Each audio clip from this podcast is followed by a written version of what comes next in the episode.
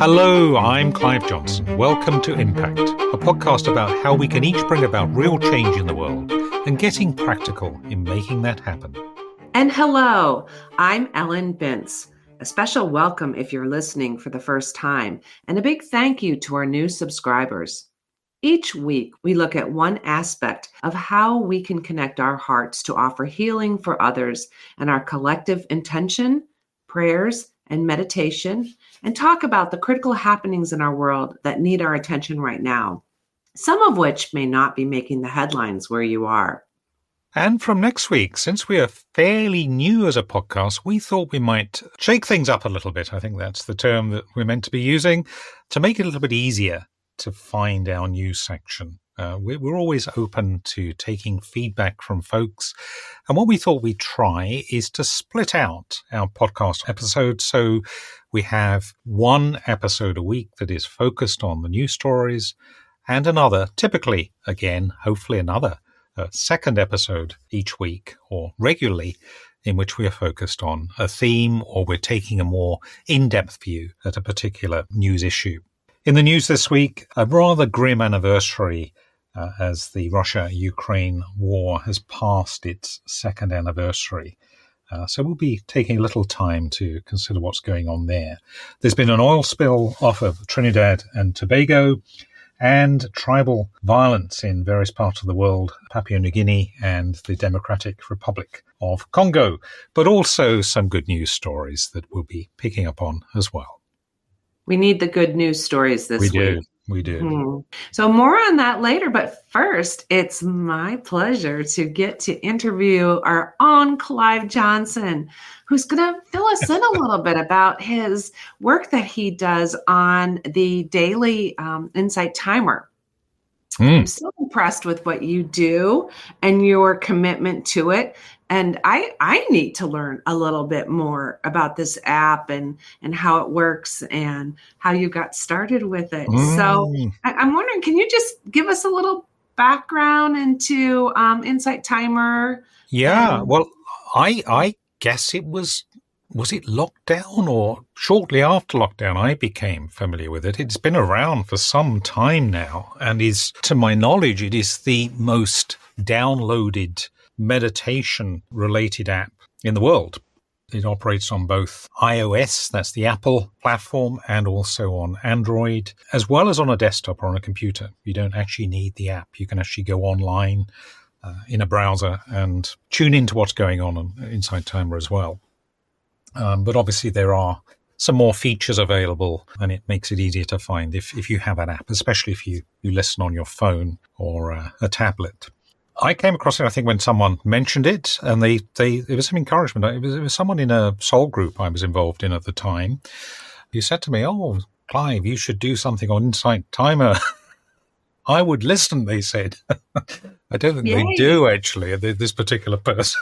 but but uh, I, I said, well, what's Insight Timer? And they, they said, well, I'm listening to this all the time. And actually, whilst it launched originally as a meditation app, and I think essentially the, the very first core thing was really a meditation timer a bit like an alarm clock type thing. Well, That's what I thought it yeah. was. Yeah.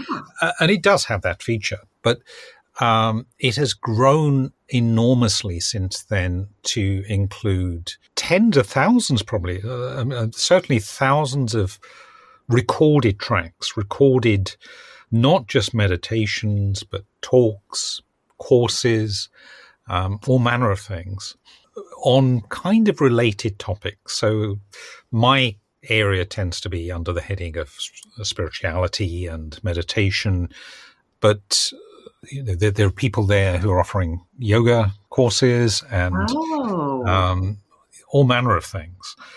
And in addition to what's recorded, there are live streams.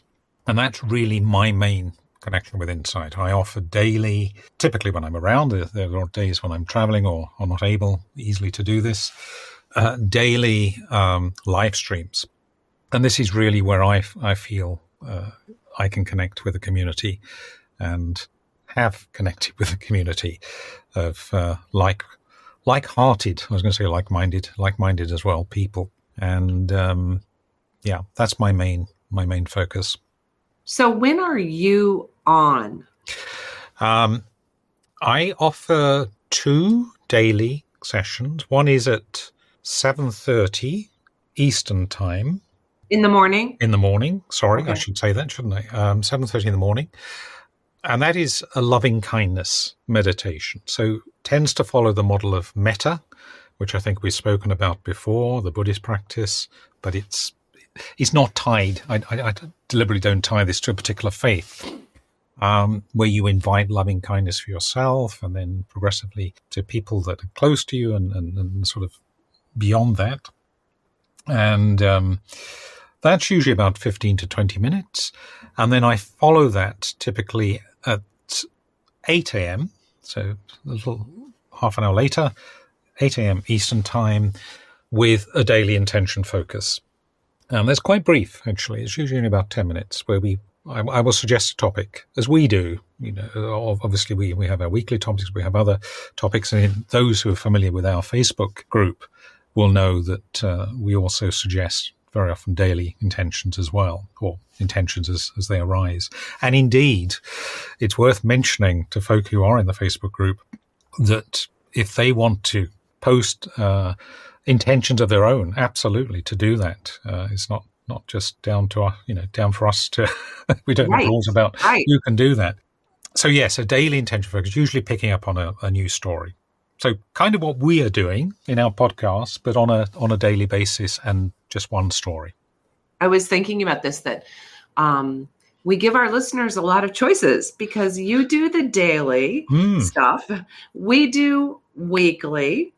I do the monthly Labyrinth Activist Network Circle, which also has an intention. Exactly. The Global Healing Responses quarterly, and we also have an annual theme. Exactly. So there's something for everyone. There's kind um, of a um, meta process going on there, isn't yes, there? I think. Yes. Yeah, absolutely.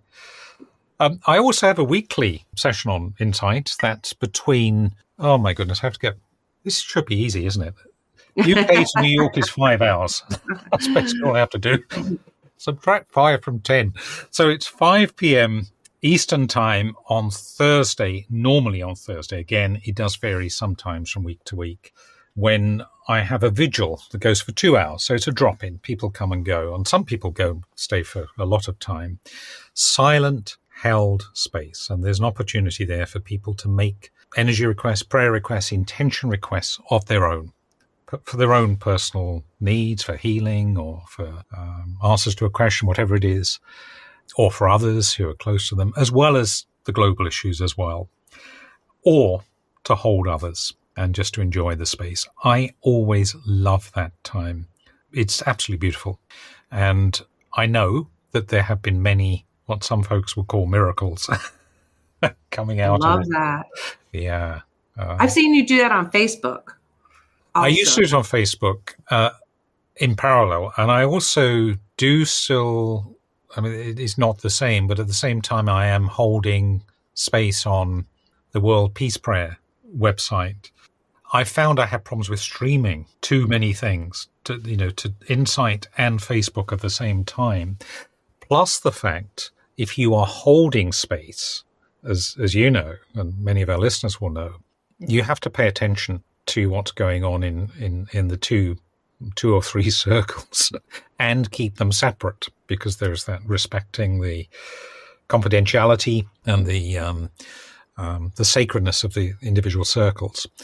So it's quite hard when you are. It's an interesting phenomenon online, I suppose, when you are hosting two circles essentially at the same time um, on different platforms. Even non-locality at its best, yes, it is.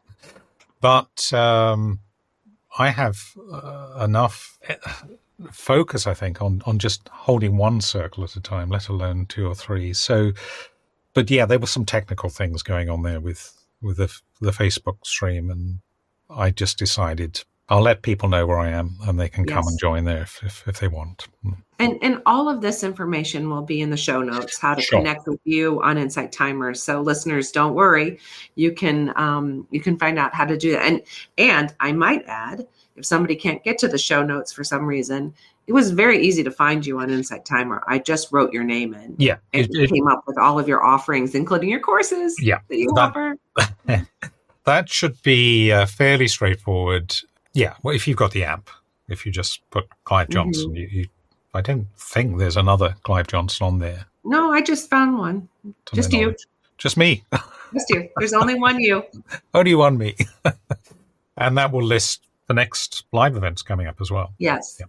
yeah. So I'm I'm curious because I'm sure your own practice has grown doing this, but you've also probably learned a lot about group intention over the time that you've been doing this. And I, I, any experiences you can share or learning you have found? Wow. Um, I think one thing that I've become aware of, and I was curiously, I was reflecting on this actually only earlier today, is there is so much always to learn, always coming with a beginner's mind to intention work. And why I was thinking of this earlier today was I uh, was when I was trying to frame today's daily intention for the insight session. And today was, I was focused on the the G20 foreign ministers are gathering in Rio de Janeiro. And as we always say, there are certain principles that we we kind of hold. One is we, we say not get political. I mean, in in, in a sense, yes, anything is political. but yeah. we, we try not to take a side or to come with a a political bias, should I say, um, a, a, view of a particular solution that fits what we think is is the right outcome. Um, and another one is respecting the free will of anyone, even the tyrant. So framing something that causes, let's say, a tyrant to reflect and to consider is acceptable within that principle, but willing for them to, you know, be struck down or, which would not be very, very much in line with loving kindness, uh, or um, to change their view, to impose upon them would not be. It can be a bit of a thin line sometimes. And how you frame an intention words you use, I find is difficult, always difficult. And probably, I used to think you can get better at this the more you do it. And I think you do become more mindful, more aware. But you can also become lazy. You can also start reusing the same words again, which I do quite often, sometimes because they do seem to work and be relevant. Mm-hmm. Um, and you can inadvertently forget these principles. So I think that strangely has been a has been a learning. We are always in a beginner's mind state with this. Mm. It doesn't matter if you're doing it every day. There is something you always have to stop and reflect. Is this going to be understood by people? What the intention is about? If they want to put their own words behind it or no words at all, but they feel into it, is it clear? And am I presenting some sort of opinion, some sort of bias? Yes. Um, yes. I always like to picture it like a flow chart and mm. we we stay above yep. the division we go one level up to you know it's kind of like the the um shelter above all of the division and that's where we we try to to put it it's hard it's Sometimes very hard it's hard because the um it just seems so clear what should happen for humanity and you but but as you said you have to be really careful and make sure that your intention is pure. You do, you do. But otherwise, in terms of learnings, um, I think an experience, an appreciation that's really come home to me is one thing I love about group intention, quite apart from what we know, what Lynne McTaggart and other researchers or coordinated research has shown time and again, HeartMath Institute and so on, around the power of intention, which of course is our great impetus for what we do, is beneficial to you as an individual as well. Because you cannot, if there was any possibility, which I, I suspect with many of us, certainly with myself, that you could get, your ego could get in the way and think, um, this is my prayer that's done this, or my prayer's had a big impact. That probably is okay to believe. My prayers had an impact, definitely. Absolutely. Believe, definitely believe our intention has an impact. But this has changed. This situation has come about solely because of me. Is not such right. a good. I've got some supernatural power that is unique to me or whatever. And I think when you're in a group, when you're you're fo- you're very much focused on sending collective intention, you are aware that together, as we say in our strapline, we are more powerful. And yeah, no one person is, you know, we're all opening ourselves to be channels essentially, to be willing this energy, this positive wish for things to to be. So well, as as my friend Chris Katzenmeyer, who we had on, you know, if you want to listen yes. to our episode about intention and remind yourself a little bit, and she says to remember you're the conduit. Exactly. Exactly. To the power of the healing. It's as you said, and exactly. that helps keep the ego. Exactly. She helps keep the ego out. And yet, as you said, you have to believe the intention yes. is going to be accomplished. Yes. In yes. order for it to work scientifically. Yes. So yeah, it's it's it's a tough balance. It, it is. It is. But what I I found, and this happened almost accidentally in a sense, the the intention focus on insight came some months after I started offering the loving kindness. I didn't plan. Uh, it was purely my own practical timing. I timed it as it was. Um, I hadn't really appreciated early on that the two could complement each other because loving a loving kindness metta type of meditation requires you to come into being a channel essentially if i can use that. You invite loving kindness for yourself. You invite in what i call divine what i understand as divine power. Um, but that that obviously others will relate to that in different ways. And then allow myself to pass that out and when i'm in a place of being compassionate and I've received loving kindness in myself, I'm in a much better place for doing that. So there is this idea of the intention focus following quite naturally on from loving kindness because we are typically in, in that space. There is a bit of a break for often between the two sessions, but it's not uh, hopefully too disruptive for, for most people. And Lynne McTaggart actually talks quite a bit about this in her book, The Power of Eight, mm. called The Rebound Effect or the Participant Effect. Yep. And um, I don't know if we can um, put a picture of the torus field in our show notes, but uh, you know, as we know, our heart emits an electromagnetic field, but they're finding that that field comes back to you. It's like mm. a donut around mm. us. And so when when you put out the loving kindness, it comes back to you also. And it so does that in a Power of Eight group, absolutely, yes. or, or uh, in, a, in a group like the Insight, because yes, you're putting out what you're receiving, let's say from the divine or from the universe or, or spirit, mm-hmm. whatever.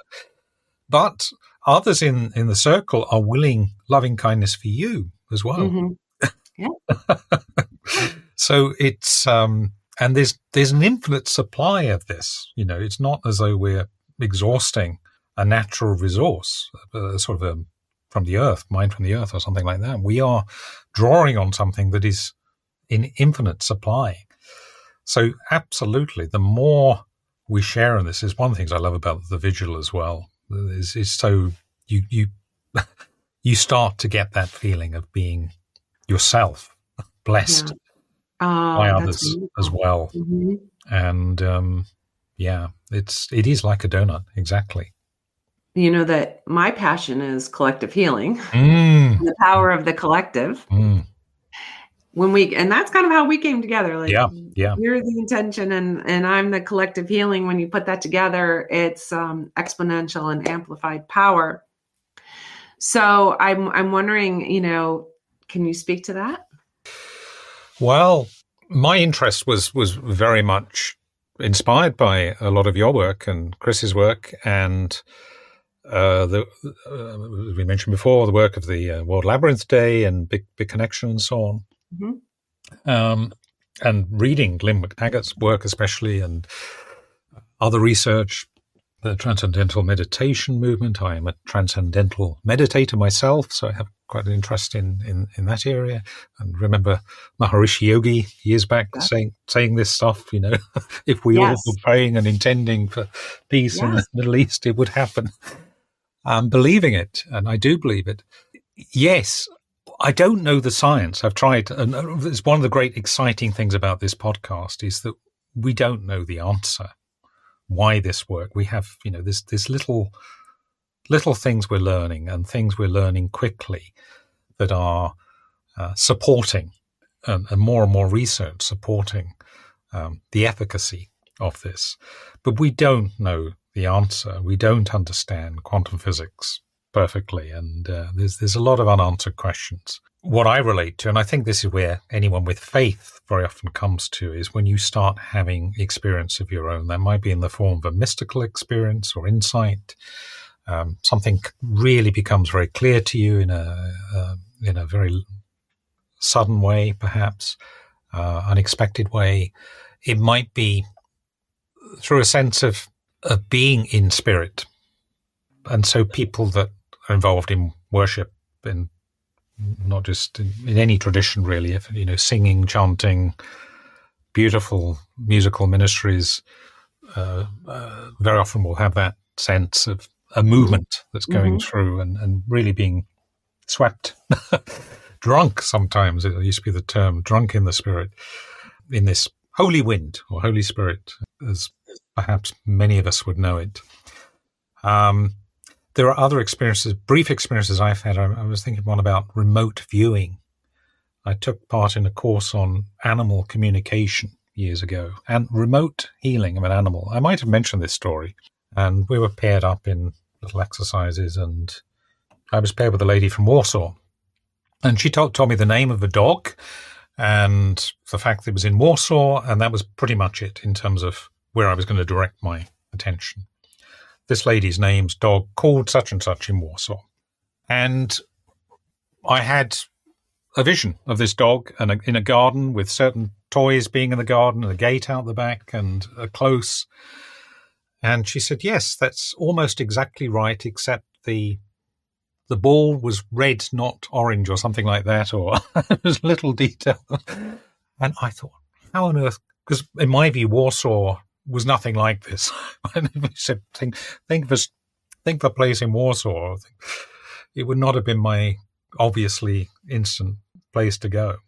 So that's a kind of related thing. When you start to have some experiences, and, and, and not just one offs, you know, quite quite a few, and you hear of others, and you see results, things do happen because of the collective, because of the power of people coming together. And there doesn't really seem to be anything to contradict this view.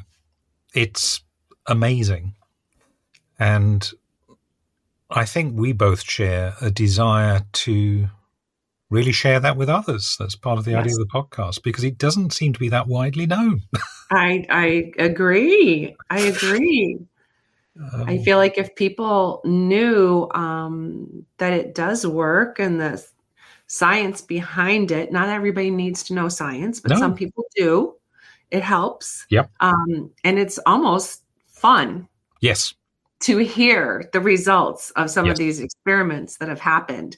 And, you know, you can go to the classic where um, people have yelled at a plant and then they've talked lovingly to another and this you know there's so many science experiments on this and yes. different results and um, it really is encouraging not to mention as you talked about your remote viewing um, the science of non-locality and yes. people don't have to be in the same space no no it's exactly. okay we're it's, speaking across the pond we are we, we still are. have a power together and it's something i love about the insight in a way um, when I started, I thought, how is this going to work? How how can there be a community that's working together? And the only person that is seen and heard on the live stream is me. It's a one way in terms of the video, audio and visual. There is a chat which is very active, and we quite often have the you know regular group, regular group. Um, so everyone does know pretty much everyone else, although the, the people come and go and newcomers are always very welcome, of course. And it, it changes a little bit from, from day to day, but there's quite a quite a lot of people who and there's power in that. There's power there in that group there that is. comes together and knows each other and, and becomes get, coherent we and get. Exactly, exactly. Mm-hmm. Very much in in sync, as absolutely. And we get to know each other um, especially through the vigil, uh, but, but also through some of the daily meditations, the individual requests for prayer and energy and, and intention uh, that, that that come through. But I feel almost when I'm hosting a meditation, I have my eyes closed. It was another problem if you're trying to hold space in several circles. Got to occasionally open your eyes to make sure you're still online or what's going on. Um, but I'm in my own space, which isn't about seeing and hearing what's going on on the screen. It's about we call it a heart connection, but I think it's even deep. I think it's beyond that. It, it seems to come from the gut or from where you locate it in the body, but there is a deeper felt connection with people in the group. An entanglement might be, if we were using some of the scientific uh, mm-hmm. quantum mm-hmm. terminology, might be it. Um, certainly, our physical location is, or what time of day it is, or whatever, is irrelevant. We are yes. intimately connected uh, through this kind of felt connection, and it's it's a palpable as I say, in the visual especially, it is palpable the feeling that comes from it. So, yeah, it doesn't rely on, as we're having now, a two way um, audiovisual conference. well, and, and as we have spoken to, that is important for us as individuals to feel connection. Mm. We have to have that as humans. As important as it is for the world for for the energy that you're sending out for healing. And, you know, COVID kind of messed us up with our gathering and our being together, but we found this other way technologically. Um, and thank goodness because we all need it. We, we do. It. And I think the other thing I would say about it is, especially with intention sending in, in this brief time that we have, finding our connection is something that we all have to do for ourselves. Mm-hmm. It's it's very hard for someone like me as a host to guide. And I find this isn't necessarily very satisfactory, but I find myself saying when I'm introducing uh, the intention sessions, prayer may be your thing, intercession. And it may be prayer that's not via God or an intermediary. It may be direct prayer, heart to heart prayer, essentially. Um, you may work with a healing or energy modality. You may maybe the the um, energy of your thoughts, having a vision or thoughts, or just really feeling into, really getting a yearning. Again, that tends to stir for me from a more of a gut place and, and then flow up into the heart as compassion and out from the heart. But we're talking about felt experience um, and tuning into that and yeah, it doesn't necessarily sit with a one description, one one way I could describe it in, in a guided meditation, for example. Um, we have to find that. And when we find this inner power and we can activate it and connect with it, that's when I truly believe we're more powerful together. Mm-hmm. And actually, I believe that's what prayer is, frankly. I think. Right. Yes, it can be from the head. You know, it, it's not without value, but my goodness, if you're really embodying, getting into, you know, feeling this, channeling this energy, this feeling, that's where the power is. Absolutely. Mm. Have there been any challenges with your daily insight or well i think that's one of the main ones is how um, how to describe it because whilst I say there is a regular group, people, every every session is you know they, they, often are newcomers. So always I have to have again a, begin, a beginner's mind kind of approach and um, yeah how it how it's described, how an intention is framed again. Mm-hmm. As I mentioned earlier, that that's um, because ultimately, whilst there are words attached to an uh, intention, ultimately it's about the feeling the essence, mm-hmm. the, the, kind of the vibration uh, behind it that we want everyone to be in sync with. That's this idea of coherence, this idea of uh, entrainment, the idea of being common wave, you know, parallel yes. uh, waves, as it were, uh, that are, yeah, that are vibrating in the same way. So if we've got different ideas about what the intention is, uh, there's a real risk that won't happen. So I, I, think continuing to work at that for me, it's as I say, it, even after a couple of years of doing this very, very regularly, um, you have to you have to stay humble to it. You absolutely don't think you've got this under wraps. It's good for you. Yeah, it's, yeah. it's hard. And as I say, I think the risk is you become lazy. You think, oh, this is this type of intention. I'll I'll just put these words in, and I'm not really then connected with it myself. Um, That's probably the key. I think it, it is with you. Yes. Yeah, I think it you is. To feel Def- connected. Definitely. Um, awesome. Well, you're doing great work. I'm so proud of you, my friend. What you're doing, you. and thank you to the world. You know, all of us thank you for what well, you're doing and your role modeling for all of us what we can do. Well, thank you. As I say, you you gave enormous um, inspiration for me, and and certainly the the work that you do. And I I um I think we should mention your YouTube video on oh. uh, which you put together, I think, originally for the World Labyrinth Day, and and uh, therefore around yes. walking labyrinths uh, cl- with collective intention. Yes. Um, around uh, this idea of entrainment and becoming coherent, and I think that's what I was trying to get to. I will go into detail now because we'll talk about this length uh, in another session. Otherwise, we're going forever. Mm-hmm. but coherence between mind and body and mm-hmm. heart and soul. Yeah. getting coherent within yourself as well as with others. And you describe coherence very, very well in that quite brief video and um, talk people through how they can become coherent uh, themselves. Thank you. So definitely, we put the link there for that one. Um, and again, Chris mentioned this, didn't she, when, when we spoke to Chris a few weeks back, um, I believe. so track back through uh, past podcast um, episodes and your, your yes you might be interested in yep. the um, intention episode with chris katzenmeyer exactly. to look back on that if this piques your interest. And of course find out how to plug in with clive every day or weekly whatever um, whatever fits your schedule. So thank you clive for filling us in on this. And again thank you for your work in the world.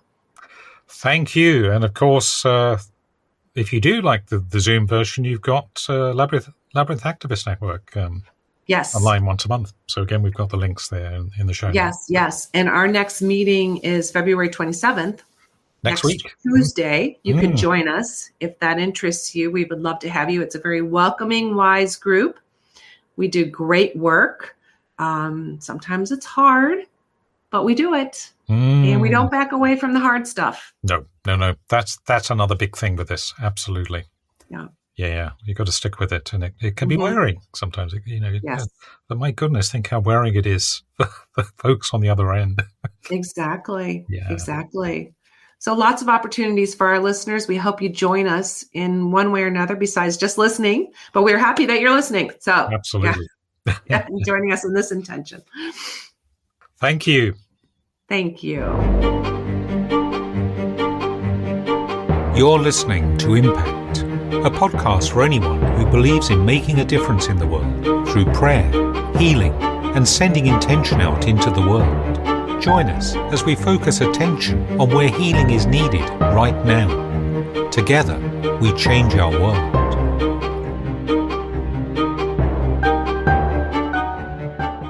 So, as we said, from next week, we're going to try something a little bit different. So, if your uh, favorite part, I don't know if I should say favorite part, but if the part uh, you always want to uh, connect with is this new section, uh, we're going to try and do things a little bit differently from next week and split this out from our interviews and our, our discussions that we have separately. So the good news is, hopefully, there will be more podcast uh, yes. and easier to find what you want, as it were. Stories that have caught our attention this week, though, and uh, it's the past few days as we record. It's the 21st of February, so we're one day on from the second anniversary of the outbreak of war between Russia and Ukraine. Russia tanks rolling into Ukraine two years ago. This week, Russia has claimed full control of the town of Avdiivka marking its biggest gain since capturing Bakhmut last May. So making quite an inroad there, as it were, in the in the land war. Ukraine says that unarmed Ukrainian prisoners of war were shot in the town. Russia's Ministry of Defense said on Sunday that its troops had advanced 8.6 kilometers, 5.3 miles, which is quite a significant advance uh, in that part of the 1,000 kilometer, uh, 621 mile front line. In the Black Sea, however, Ukraine seems to be, as it were, winning the war, forcing the Russian Navy into retreat and sinking uh, its warships, according to the journal Foreign Affairs. France and Germany have both pledged continued aid to Ukraine, as the Biden administration in the US is said to be working towards providing Ukraine with powerful new long range ballistic missiles. And I, I don't know what to make of this because we do get these stories and we've heard these kinds of things from Russia in, in the past, but not to turn a total blind eye to it either. In an ominous story reported in London's Evening Standard and in several US and Ukrainian tabloids this week, former Russian President Dmitry Medvedev, who's a close ally of Vladimir Putin, has warned of total war if Russia was forced to return to its 1991 borders. That's the time the uh, the breakup of the former USSR, saying that it will use or is likely to use its entire strategic arsenal and fire nuclear missiles at London, Washington, Beijing, and Kiev if it is made to give up the areas of Ukraine it has invaded. Will we have the courage to do this if the disappearance of a thousand year old country, our great motherland, is at stake, and the sacrifices made by the people of Russia over the centuries will be in vain? The answer is obvious, he said. So, a suggested focus for our intention this week, and of course, we could pick up on so many different aspects here. Oh my gosh, this is hmm. sobering. It is sobering, isn't it? Yeah. But we suggest one very specific intention on this second year anniversary of the start of this war. We will that all who have influence in the Kremlin and government in Kiev will be convicted of the existential threat to both nations that could result from a continued escalation in the conflict. Oh, and this also last week, um, combined with the death of the Russian opposition leader mm. Alexei Navalny, didn't help things either. No. Yulia Navalny, the widow of the Russian opposition leader, said in a video message on Monday that she would continue the work of her husband and fight for a free Russia. Russian authorities denied Navalny's relatives having immediate access to his body. They prevented his mother from visiting the morgue where his body is believed to be. An investigative committee has extended its probe into his death. She says Vladimir Putin killed my husband, adding that she would work with the Russian people to battle with the Kremlin to create a new Russia.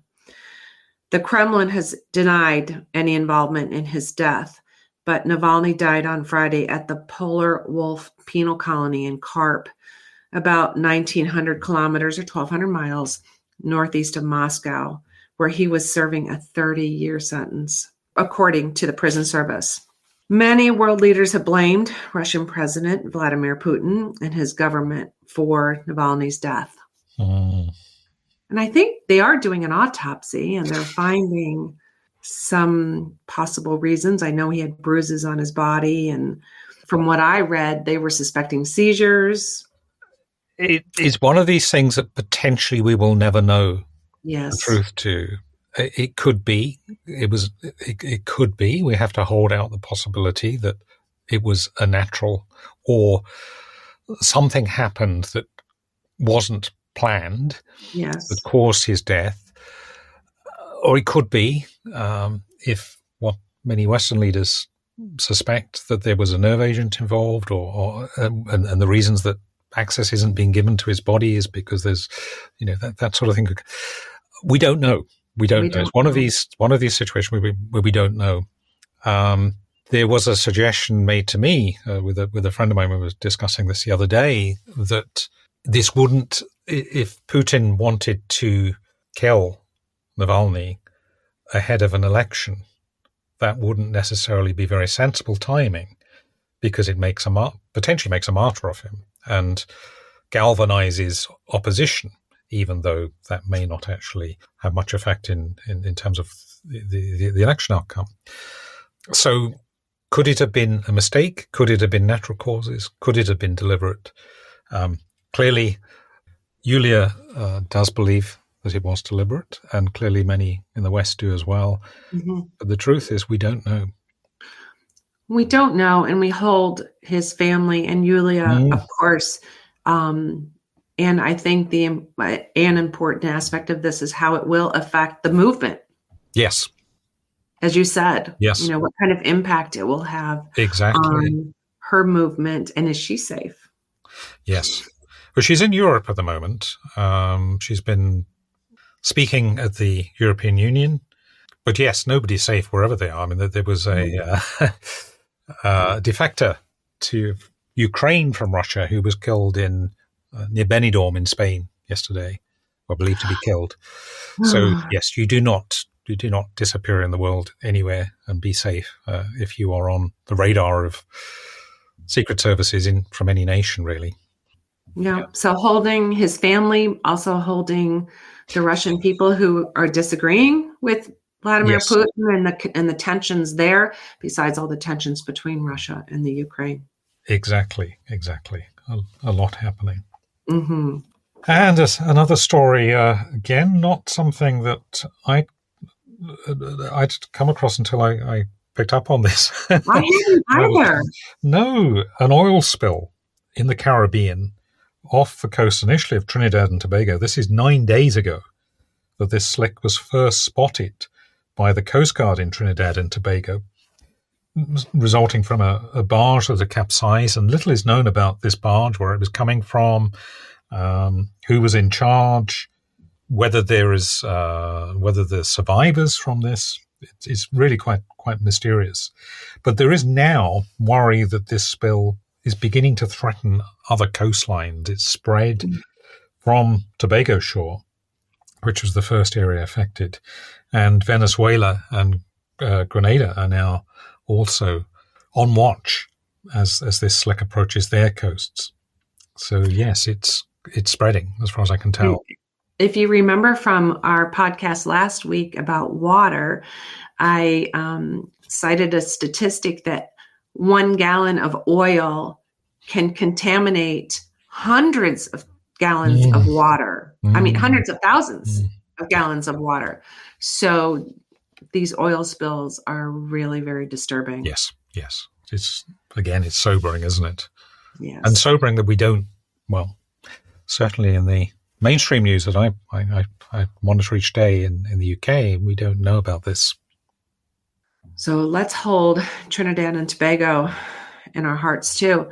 Um, hey, Clive, good news for the environment in England. Way to go, UK. Yeah, sometimes um, it happens. yeah. so, new rules in the UK that went into effect this week require any new road and home building projects to result in more or better natural habitats than before. So, this is called biodiversity net gain and all new construction projects must achieve a 10% net gain in biodiversity or habitat. So, in other words, any natural space destroyed by a development must be recreated either on site or somewhere else. Mm, that's quite a commitment. So, yes. Yeah, yeah. And now, now law. Yay, UK. Indeed, indeed. I think that's just England. That I'm not entirely sure, but there are different rules in the different oh parts okay. of the UK, but okay. I think it's just. Thank you for clarifying. Yeah, I'm not sure. But, um, ah, not such good uh, if you're in California, especially, or know people there. California received very heavy rains on Monday. Uh, the southern part of the state bearing the brunt of the storm. And, and here, actually, we're looking, we talk about the south, we're talking roughly from the Bay Area and just east of the Bay Area, south, I think that area east of Sacramento, I think, was particularly badly hit. So it's kind of mid state as well, really. Um, as much as 10 inches of rain fell in Ventura and Santa Barbara counties, uh, with flood risk warnings continuing. The range resulted from what's known as an atmospheric river, which is a relatively rare, although seemingly now more common phenomenon, in which uh, winds blow off the Pacific in very, very narrow, intense bands of moisture over the west coast. Uh, this latest episode follows heavy rain just a couple of weeks ago, when up to a year's worth of precipitation was received in some areas, mainly in foothill areas, I believe. But still, that knocked out power to nearly a million customers and killed nine people. It seems that this latest storm has had less impact in terms of injury to life, but uh, I guess that's not fully known just yet. Yeah, and it's unusual mm. for that part of the country. Yeah. So moving over to the East Coast from the US West Coast, there's a good news water related story. The New Jersey based TerraCycle Global Foundation passed an impressive milestone last month, announcing that they've removed over 2 million pounds of waste from rivers, canals, and waterways. It was founded six years ago and it has targeted ocean pollution right at its source, waterways. So when polluted, they send waste directly to oceans, harming sea life and the environment. And through its work, over 1,000 tons have been diverted and recycled. Let's benchmark that. Yeah. And it makes sense, doesn't it? To of course, these are the the feeders of yes plastic pollution. Yeah. Yes. Uh, another major environmental catastrophe or phenomenon, perhaps, depending which way you look at it. A landslide in Afghanistan, a troubled country. An overnight landslide on Monday killed at least 25 people, injured eight, and left others trapped in the Nuristan province uh, in the east of the country, according to the country's disaster ministry. There had been heavy snowfall, uh, and the landslip swept through the village of Nakra in the, um, uh, again, apologies for my pronunciation, in the Tatin Valley, destroying around 20 homes and burying more under snow and rubble. Rescue efforts were quickly launched, but have been hampered by continuing snow, which has blocked roads and prevented helicopter landings. Again, this is something that I had not heard about in our news. Nope. So, um, holding the rescue efforts definitely um, it is Wednesday. I'm sure it's it's um, becoming tedious at this point. Hopefully, the snow had stopped. Mm. So the Houthi attacks continue on Red Sea ships. Houthi militants operating out of Yemen said on Monday they had attacked a cargo vessel in the Gulf of Aden, which was at risk of sinking, raising the stakes in their campaign to disrupt global shipping in support of Palestinians in the Gaza war. The Belize flagged, British registered, and Lebanese managed vessel was attacked on Sunday. So far, no ships have been sunk nor crew killed from a mounting number of attacks on merchant ships traversing a sea lane that accounts for about 12% of global maritime traffic. In a second incident last Monday, a Greece flagged U.S. owned bulk carrier with 23 crew members was fired upon twice on Monday, with a window being damaged but no injuries to personnel reported. The vessel was taking grain from Argentina to Aden. So, despite US and UK attacks on their bases in Yemen, the Houthis have vowed to continue targeting ships until attacks on Palestinians in the Gaza Strip are ended. Wow, it, it seems to me almost that there is that there is a level of protection going on there. Perhaps again, uh, bringing home the fact that prayers and intention collectively may be making a difference in, in, in this. You know, if, if a ship just suffers a window, and there have been no no injuries. That's encouraging. it's encouraging, yes. isn't it? Yes. Um, not to say this will always be the case, but um, right. Yeah, absolutely. Well, 12% of global maritime traffic being affected is a lot. I'm sure we will feel that. It, it is. And it's interesting. I guess this ship is already quite some way on its journey before the big shipping companies sort of um, advised against travel or prevented their ships going through the Red Sea. But from Argentina, South America, you know, you would think that can go around the south coast of Africa. So it just brings home the their normal route would be mm-hmm. through the Mediterranean, um, which is interesting. Ah, not good news here. I think we've mentioned this before. Um, continuing tribal violence in Papua New Guinea. At least 26 people reported killed following an outbreak of tribal violence in the remote highlands of that country, uh, according to information given by local police to the Australian Broadcasting Corporation. The killing occurred in an ambush in Enga province early on Sunday. Papua New Guinea is home to hundreds of tribes, many of which still live in inhospitable and remote terrain. Rising population has put a strain on land and resources and further deepened these rivalries. I think that's interesting that rising population yeah. is the reason for this. It, yes, it is, isn't it? Yeah. I, I, guess I hadn't thought about that possibility there. And it's as old as as there've been tribes, isn't it, as well? The competition yes. for resources. Um, yes. Yeah. Makes sense. It does. Yeah. Well, in tribal conflict in the Democratic Republic of Congo's troubled Ituri province.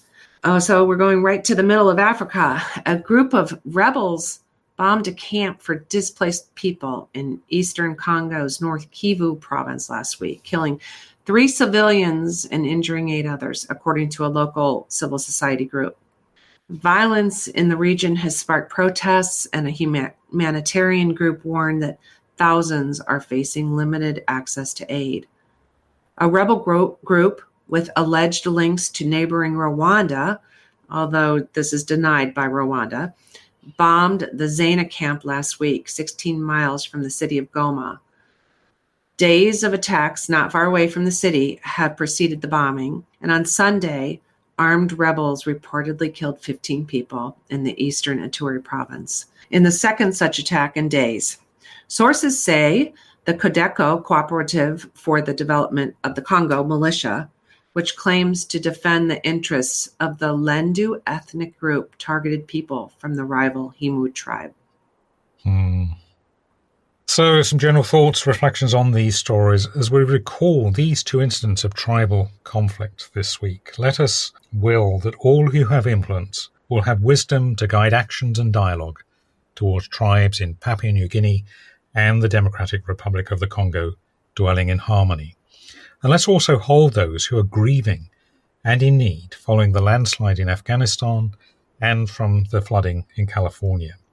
We also will light comfort and wisdom for the widow and family of Alexei Navalny and ask that those coordinating the containment and conservation effort following the oil slick in the southern Caribbean will be guided to know where to direct their efforts to have maximum positive effect for coastal and marine flora and fauna. And finally, a good news story to end with. The World Wildlife Fund reports that the small Himalayan nation Bhutan has proved its commitment to nature with the declaration of a new biological corridor called BC9.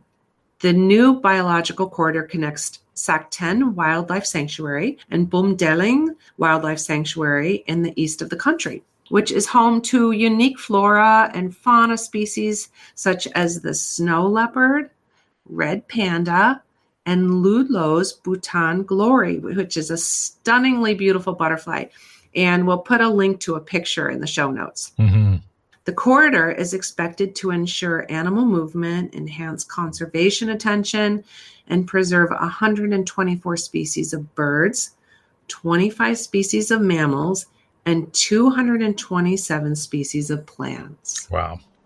It does sound beautiful, isn't it? Bhutan is a country that often features, I think, on the in surveys of the world's happiest people. Oh yes, that's right.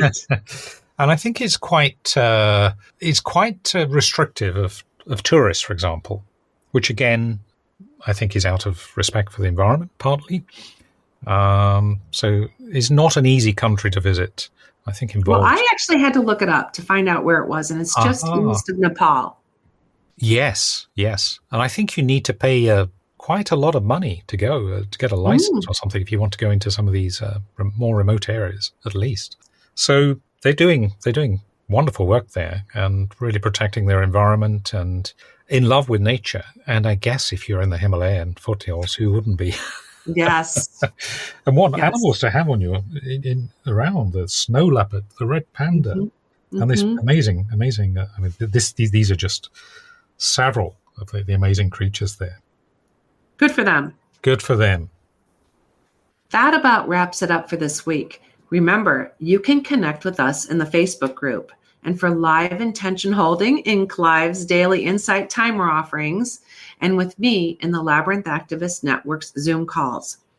Details of how to hook up with these are in our show notes. And don't forget our main intention for this week. We will that all who have influence in the Kremlin and government in Kiev will be convicted of the existential threat to both nations that could result from a continued escalation in the conflict. Thank you for listening and for sharing with us and holding intentions. We look forward to connecting again next time. And in the meantime, Thank you. Go well. Stay safe. and remember, we're more powerful together. Impact is presented by Ellen Binns and Clive Johnson and produced by Impact Productions. Our theme music is by Chris Collins and our logo artwork is by Auto Classic. Subscribe wherever you get your podcasts and please leave us a review on Apple Podcasts, Spotify, Audible, or your favorite podcast provider. We're a non commercial podcast dedicated to people of any faith tradition or none who yearn for healing in our troubled world. Please pass on the word so others may join us in making an impact. Thank you for listening.